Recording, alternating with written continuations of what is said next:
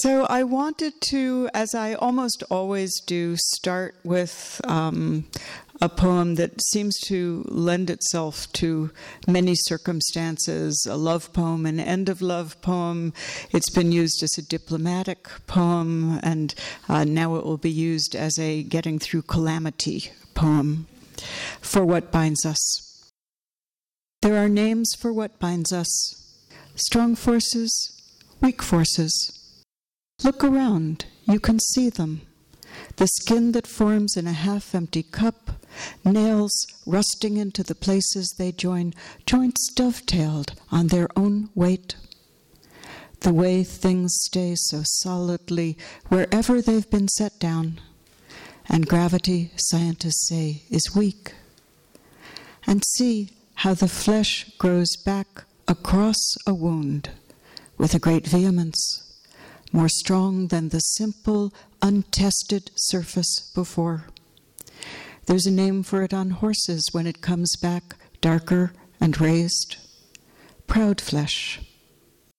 As all flesh is proud of its wounds, wears them as honors given out after battle, small triumphs pinned to the chest. And when two people have loved each other, see how it is like a scar between their bodies, stronger, darker, and proud. How the black cord makes of them a single fabric that nothing can tear or mend. When I first wrote that poem, it was that nothing can mend or tear. And I went back and forth for a really long time about the order because it actually completely changes the poem.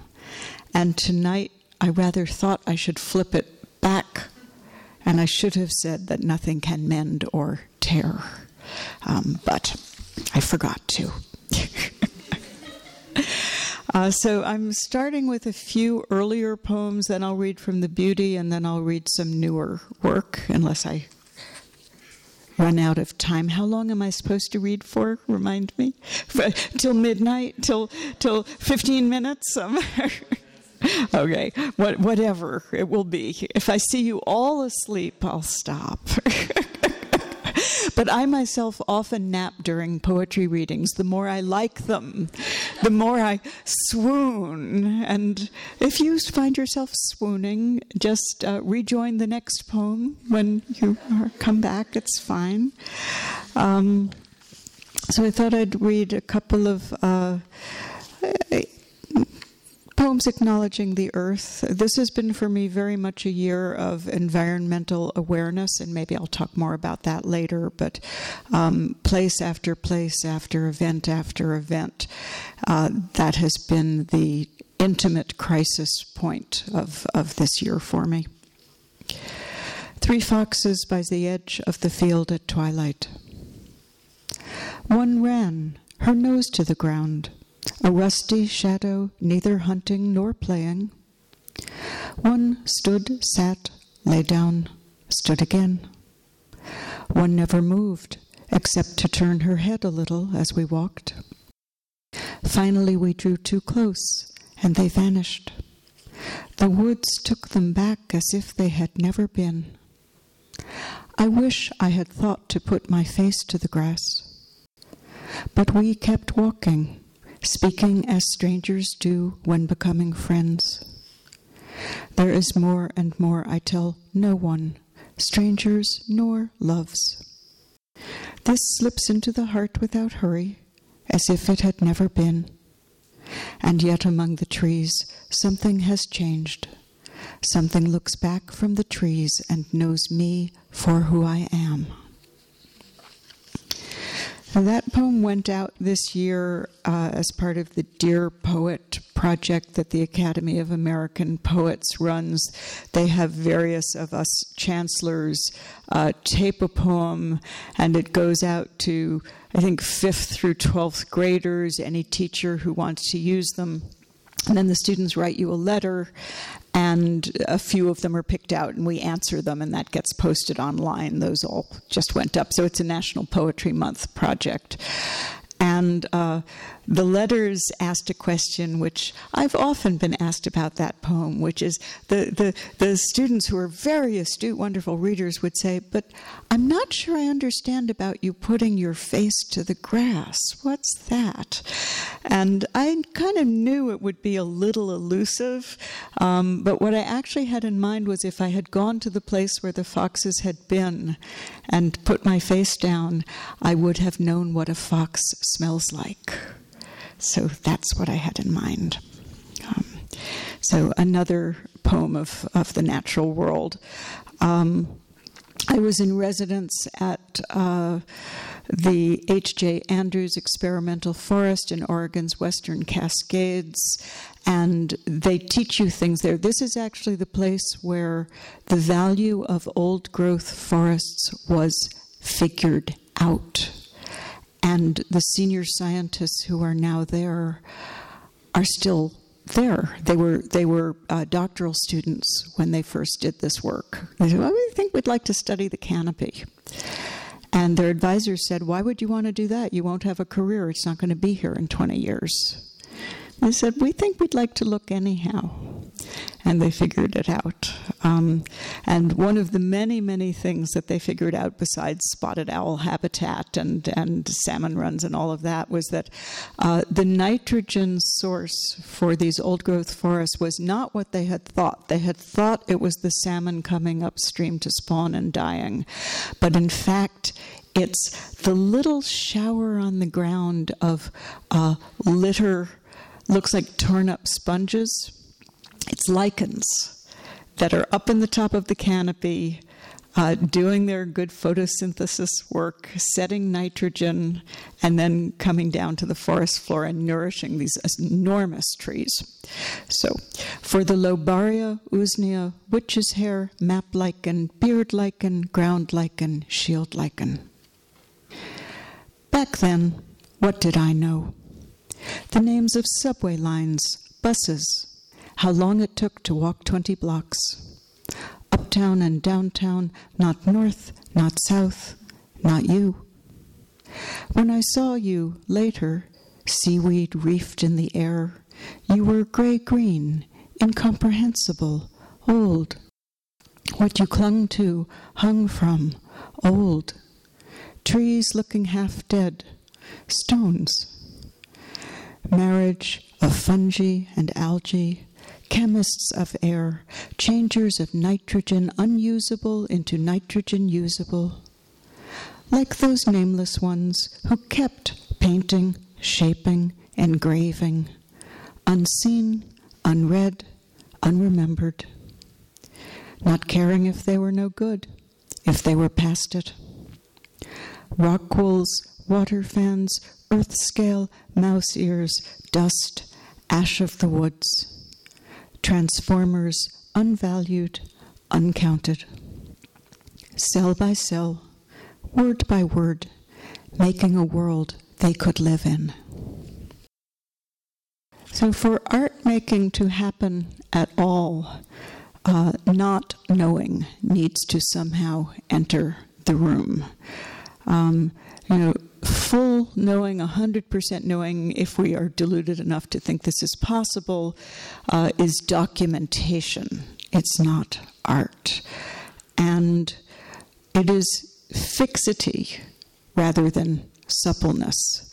So I think for anything to change in our hearts, in our politics, in our fates, in our art, there has to be this element of absolute bewildered, baffled unknowing. Uh, one of the things that turned out I didn't know was uh, the full potential meanings of this poem.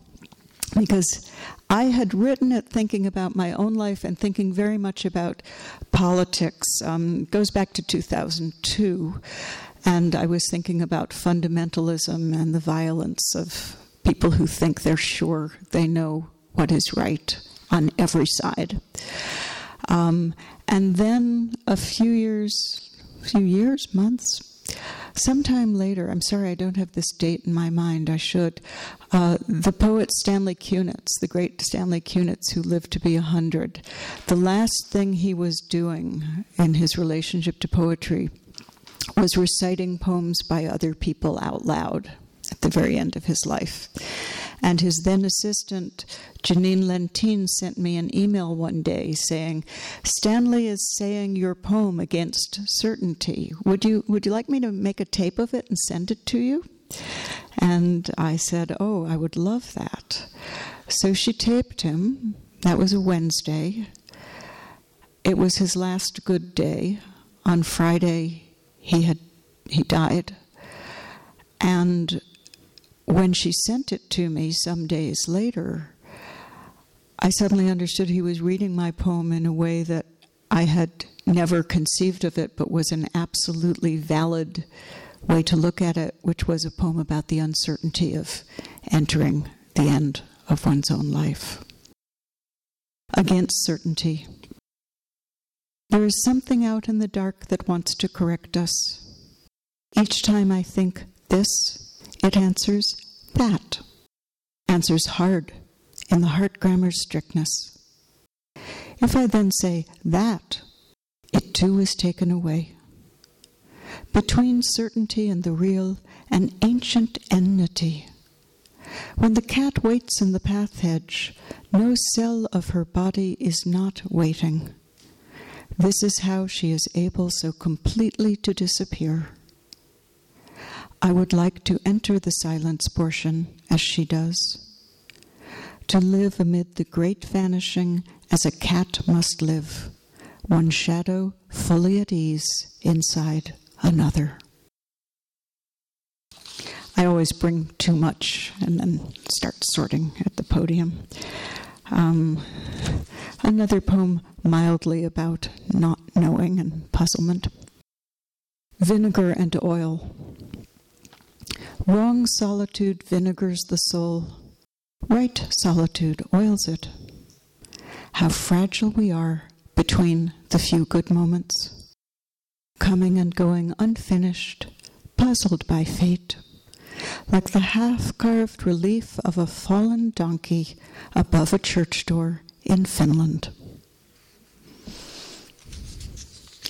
I was quite surprised when somebody told me, and I checked it out, and it's perfectly true.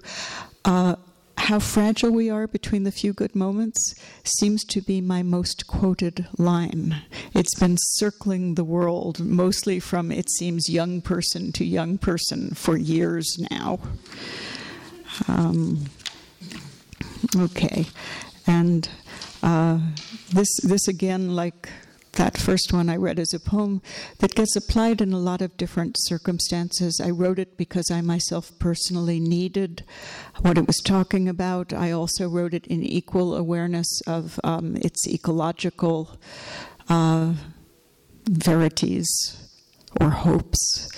And then I started finding out that it's been posted uh, in hospices all over America and uh, then it was used as the uh, epigraph for a first book of short stories by a woman writer from Zimbabwe. Uh, and when I asked her why, I got the permissions request, and and I asked the editor if they would pass on an email saying, you know, how did you find it and why are you choosing it? Because I hadn't read the short stories. It was just, can we use this poem? And uh, when Petina Gappah uh, emailed me back, she said, oh, you know, a friend sent it to me and I thought it perfectly embodied the spirit of the people of Zimbabwe. Um, well, uh, that made me really happy. So, anyhow, I read it today for the post fire people uh, especially the ones who had studios that various things have been taken from them. Optimism. More and more, I have come to admire resilience. Not the simple resistance of a pillow whose foam returns over and over to the same shape, but the sinuous tenacity of a tree. Finding the light newly blocked on one side, it turns in another. A blind intelligence, true, but out of such persistence arose turtles, rivers, mitochondria, figs, all this resinous, unretractable earth. So I'll read you some poems now from The Beauty. Uh, the first poem in the book uh, has the title Fado. If any of you don't know what a fado is, it's a Portuguese song of love and longing, uh, probably much older, but first documented uh, in the 19th century. Uh, it was the music of the dock workers, sailors, prostitutes, outcasts of Lisbon. And uh, poems trying to figure out what do we do with these hard lives we live? What is the grief? What is the solace? I found out after the book was published, which is a little later than one ought, uh, I was asked to write about a poem for the Wall Street Journal's culture page. And I went looking for a photo online because it was going to go up online and I could give people a URL and they could hear a photo. And in that hunting for the photo, I came across uh, something telling me what I had not consciously known, which was that the word fado is also just the normal Portuguese word for fate. And this book that I had put it at the front of is threaded through with references to fate. Um, I should pretend, I suppose, that I knew um, instead of confessing that I didn't. Fado. A man reaches close and lifts a quarter from inside a girl's ear. From her hands takes a dove she didn't know was there. Which amazes more, you may wonder? The quarter's serrated murmur against the thumb, or the dove's knuckled silence? That he found them, or that she never had? Or that in Portugal, this same half stopped moment, it's almost dawn, and a woman in a wheelchair is singing a fado that puts every life in the room on one pan of a scale, itself on the other, and the copper bowls balance. So that's a kind of preface poem. And then the first section of the book has many poems in it whose titles begin with the word my, my this or that. And the couple whose titles don't begin with that, their titles used to begin with that. And, you know, each poem is looking at its own subject independently. But when I put them all together, when I realized I had written this series of my this, my that, um, I began to see that they were also, as a group, exploring uh, this whole idea of self, of my, and how permeable it is, and how uh, it is simply a descriptive membrane some of the time, and yet how dear it is to us. And, you know, our lives are given into our own hands to take care of. So it's looking at that two sided uh, question of, of uh, what, what is a self, anyhow. And I'm not going to read you, you know, all of them, but a, a few. My skeleton. My skeleton, who once ached with your own growing larger, are now each year imperceptibly smaller, lighter, absorbed by your own concentration. When I danced, you danced. When you broke, I. And so it was lying down, walking, climbing the tiring stairs. Your jaws, my bread. Some day you, what is left of you, will be flensed of this marriage. Angular wrist bones arthritis, cracked harp of rib cage, blunt of heel, opened bowl of the skull, twin platters of pelvis. Each of you will leave me behind, at last serene. What did I know of your days, your nights? I who held you all my life inside my hands and thought they were empty. You who held me all your life in your hands, as a new mother holds her own unblanketed child, not thinking at all. Uh, this next one came, as so many poems do, from the uh, Tuesday Science Times section. I read an article about them having figured out why we itch, and I just found this tremendously provocative. Um, and it, it goes on to go from, from itch to uh, the microbiome, still cutting edge, uh, which is uh, going to change the medicine of the future. There's no question about it. It's almost here now.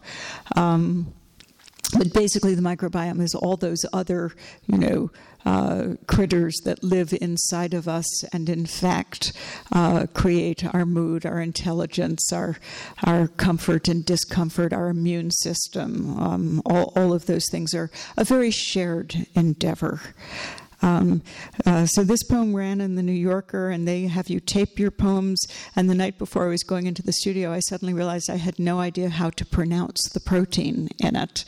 And so I hastily sent emails to two different biologist friends, hoping that they'd get back to me in time. And uh, the answer was either way is fine. Um, my proteins. Oh, the last thing I have to tell you proteins take their name from the Greek god Proteus. They work by folding and unfolding. That's how they do what they do. My proteins. They have discovered, they say, the protein of itch, natriuretic polypeptide B, and that it travels its own distinct pathway inside my spine, as do pain, pleasure, and heat. A body, it seems, is a highway a cloverleaf crossing, well built, well traversed. Some of me going north, some going south. 90% of my cells, they have discovered, are not my own person. They are other beings inside me. As 96% of my life is not my life. Yet I, they say, am they my bacteria and yeasts, my father and mother, grandparents, lovers, my drivers talking on cell phones, my subways and bridges, my thieves, my police who chase myself night and day. My proteins, apparently also me, fold the shirts. I find in this crowded metropolis a quiet corner where I build of not me Lego blocks, a bench, pigeons, a sandwich of rye bread, mustard, and cheese. It is me and is not the hunger that makes the sandwich good. It is not me, then is the sandwich. A mystery neither of us can fold, unfold, or consume.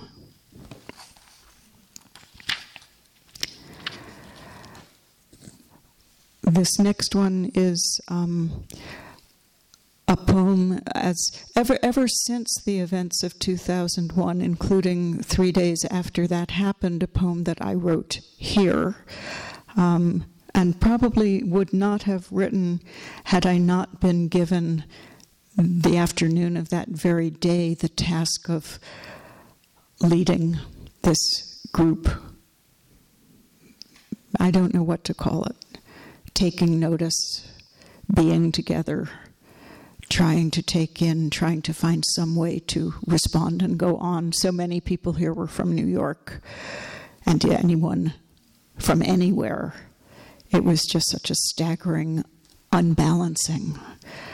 Um, but having, I was supposed to give another talk that afternoon, and instead I did this, and having to figure out so quickly what do I feel, what do I think, um, led me to write just a couple of days later a poem that became, for me, abidingly my response. Um, and I'm not going to tell you that poem, although I probably have it memorized. I don't have it with me. Um, but it was basically foreseeing that probably what was going to happen would be violence answering violence, and probably that was going to continue and continue and continue.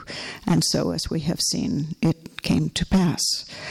Um, so, this is one of many poems written since then, with in the background of it this awareness of perennial war. Uh, in this case, in the shape of an artichoke.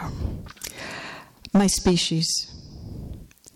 Even a small purple artichoke, boiled in its own bittered and darkening waters, grows tender, grows tender and sweet. Patience, I think, my species. Keep testing the spiny leaves, the spiny heart. You know, maybe if we boil long enough, we will grow tender and sweet. Uh, so, this little poem has a baffling title. That's because it used to be a longer poem with a kitchen towel in it. Kitchen towel's no longer in it. Um, a cottony fate. Long ago, someone told me, avoid or. It troubles the mind as a held out piece of meat disturbs a dog. Now I too am 60. There was no other life. That was a piece of writing advice uh, when I was 20. Don't use or in your poems. Um, and I do use or sometimes in my poems, including, of course, in that one. Um, but I look really hard, and I, I always understood why uh, I, it was suggested to me. Um, let's see. I want to save some time to read some new unpublished poems. Okay, so here's one for the people who are uh, in Northeast snowy climates year round. A chair in snow. A chair in snow should be like any other object, whited and rounded. And yet, a chair in snow is always sad more than a bed, more than a hat or house, a chair is shaped for just one thing to hold a soul, its quick and few bendable hours. Perhaps a king, not to hold snow, not to hold flowers.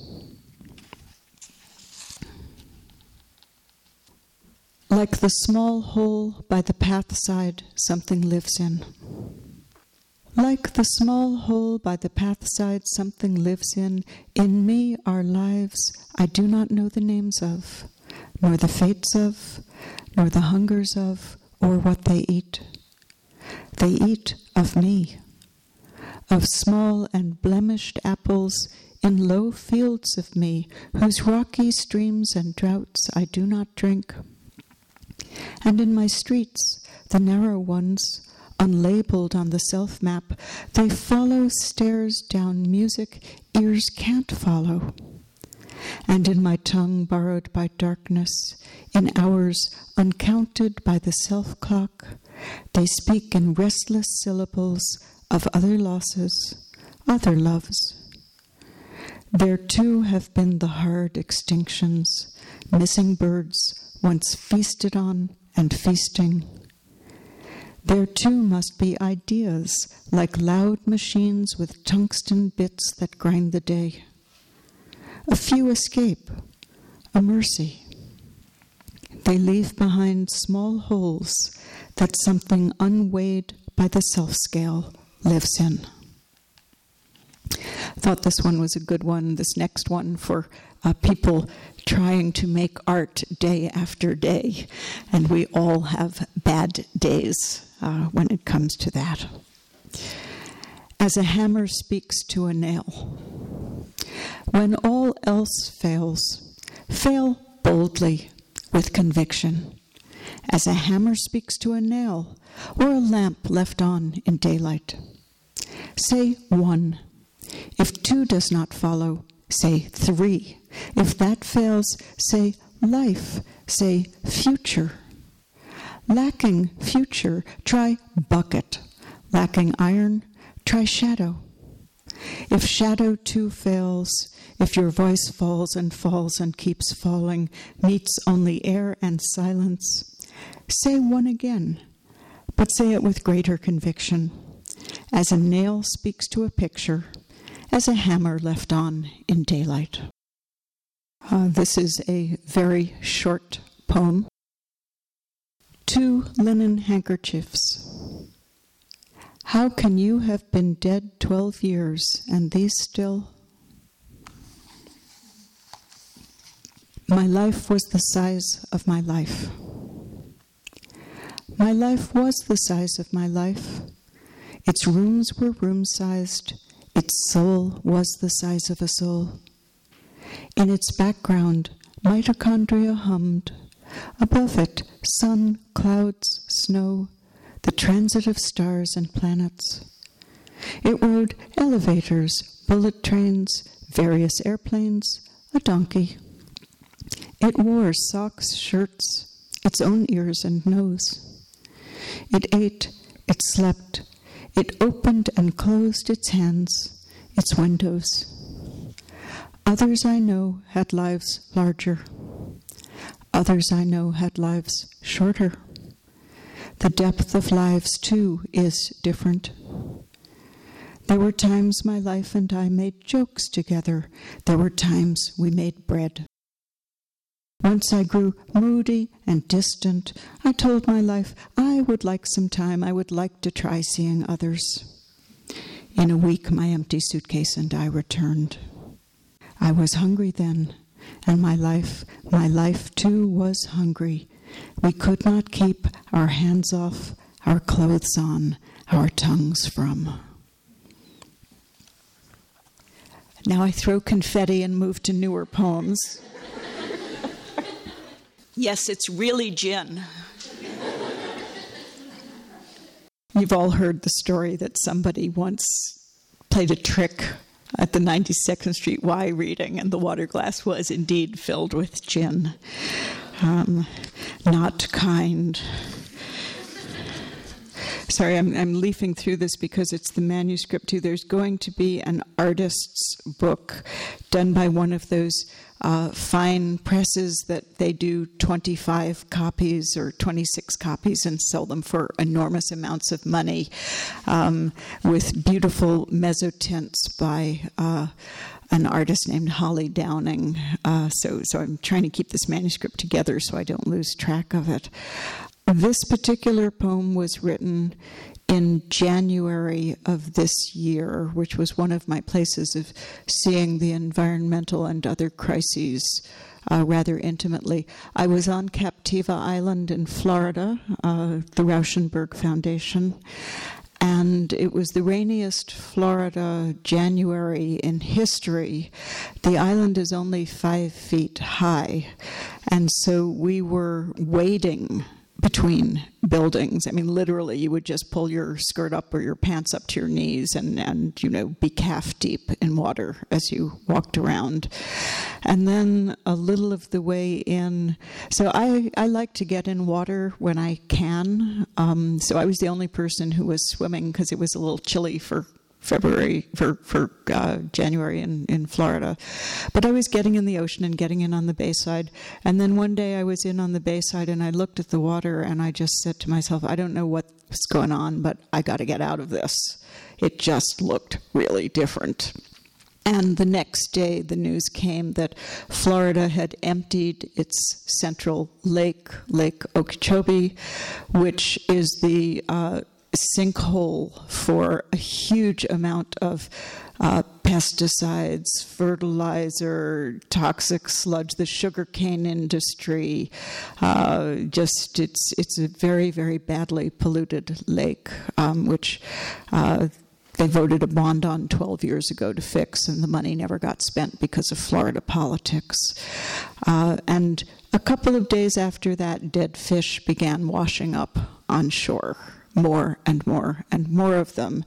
As meanwhile, you're still in a tropical paradise where the osprey are building their nests, and the ibis and the pelicans and the herons and uh, the dolphins are, are, all going about their business. Uh, and the news was full, as it has been for a long time, of stories about uh, the refugees landing dead or alive on the shores of Lesbos. And, and all of that came together, including one morning, one of the more astute people there said, Oh, there's a five minute window when, if we get up really early, you can see the space station. And so some of us got up before dawn, and all of that turned into this poem with a very long title. Day beginning with seeing the International Space Station and a full moon over the Gulf of Mexico and all its invisible fishes. None of this had to happen. not Florida, not the ibis's beak, not water, not the horseshoe crab's empty body, and not the living starfish. Evolution might have turned left at the corner and gone down another street entirely. The asteroid might have missed. The seams of limestone need not have been susceptible to sand and mangroves. The radio might have found a different music. The hips of one man and the hips of another might have stood beside each other on a bus in Aleppo and recognized themselves as long lost brothers. The key could have broken off in the lock, and the nail can refused its lid. I might have been the fish the brown pelican swallowed. You might have been the way the moon kept not setting long after we thought it would, long after the sun was catching inside the low wave curls coming in at a certain angle.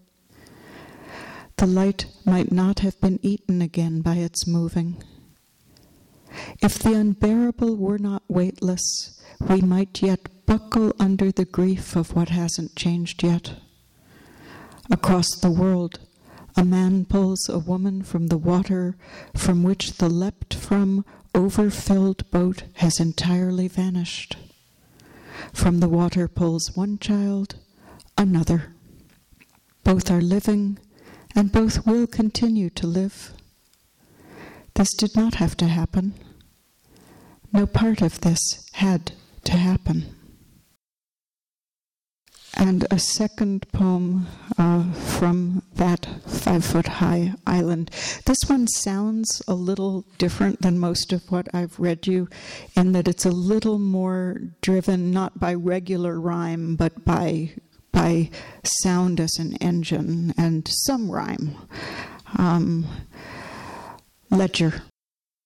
Tchaikovsky's Eugene Onegin is 3,592 measures. A voice kept far from feeling is heard as measured. What's wanted in desperate times are desperate measures. Pushkin's unfinished Onegin, 5,446 lines. No visible tears measure the pilot's leaf. I'm sorry, I'm going to stop because I forgot to tell you the word LIDAR. Uh, LIDAR is a kind of radar that measures height very, very accurately. No visible tears measure the pilot's grief as she lidars the height of an island, five feet. Fifty, its highest leaf. She logs the years, the weathers the tree has left. A million fired clay bones, animal, human, set down in a field as protest, measure 400 yards long, 60 yards wide, weigh 112 tons. The length and weight and voices of the bereft. Bees do not question the sweetness of what lies below them. One measure of distance is meters, another is li. 10,000 li can be translated far. For the exiled, home can be translated then, translated, scar. One liter of Polish vodka holds 12 pounds of potatoes. What we care about most, we call beyond measure. What matters most, we say, counts. Height now is treasure. On the scale of 1 to 10, where is 11? Ask all you wish, no 25th hour will be given. Measuring mounts, like some western bar's mounted elk head, are catalogued, vanishing, unfinished heaven. One more from this chapbook. Let them not say. Let them not say, we did not see it. We saw. Let them not say, we did not hear it. We heard. Let them not say they did not taste it. We ate, we tasted. Let them not say It was not spoken, not written. We spoke. We witnessed with voices and hands. Let them not say they did nothing. We did not enough. Let them say, as they must say something, a kerosene beauty, it burned. Let them say we warmed ourselves by it, read by its light, praised, and it burned. And I'm going to finish with a set of pretty short poems. Um, most of them take their way of speaking from a famous poem uh, the Roman Emperor Hadrian, at the turn of the millennium in the first century, uh, wrote only one poem we know of on his deathbed, uh, bidding goodbye to his life, and he addressed it with great tenderness as Little Soul. And I don't know if it's actually allowed to borrow Hadrian's Little Soul, but I could not find anything else that had the feeling that that phrase has. Um, the title of this first one is in Latin uh, Amor Fati, uh, love of fate, embrace of what happens to you. Um, so, Amor Fati. Little soul, you have wandered lost a long time. The woods all dark now, birded and eyed. Then a light, a cabin, a fire, a door standing open the fairy tales warn you do not go in. You who would eat will be eaten. You go in. You quicken. You want to have feet. You want to have eyes. You want to have fears. Snow. Little soul, for you too, death is coming. Was there something you thought you needed to do? Snow does not walk into a room and wonder why. Harness. Little soul, you and I will become the memory of a memory of a memory. A horse released of the traces forgets the weight of the wagon. Wood, salt, Tin. Little soul, do you remember? You once walked over wooden boards to a house that sat on stilts in the sea. It was early. The sun painted brightness onto the water, and wherever you sat, that path led directly to you. Some mornings the sea road was muted, scratched tin, some mornings blinding. Then it would leave. Little soul, it is strange. Even now, it is early.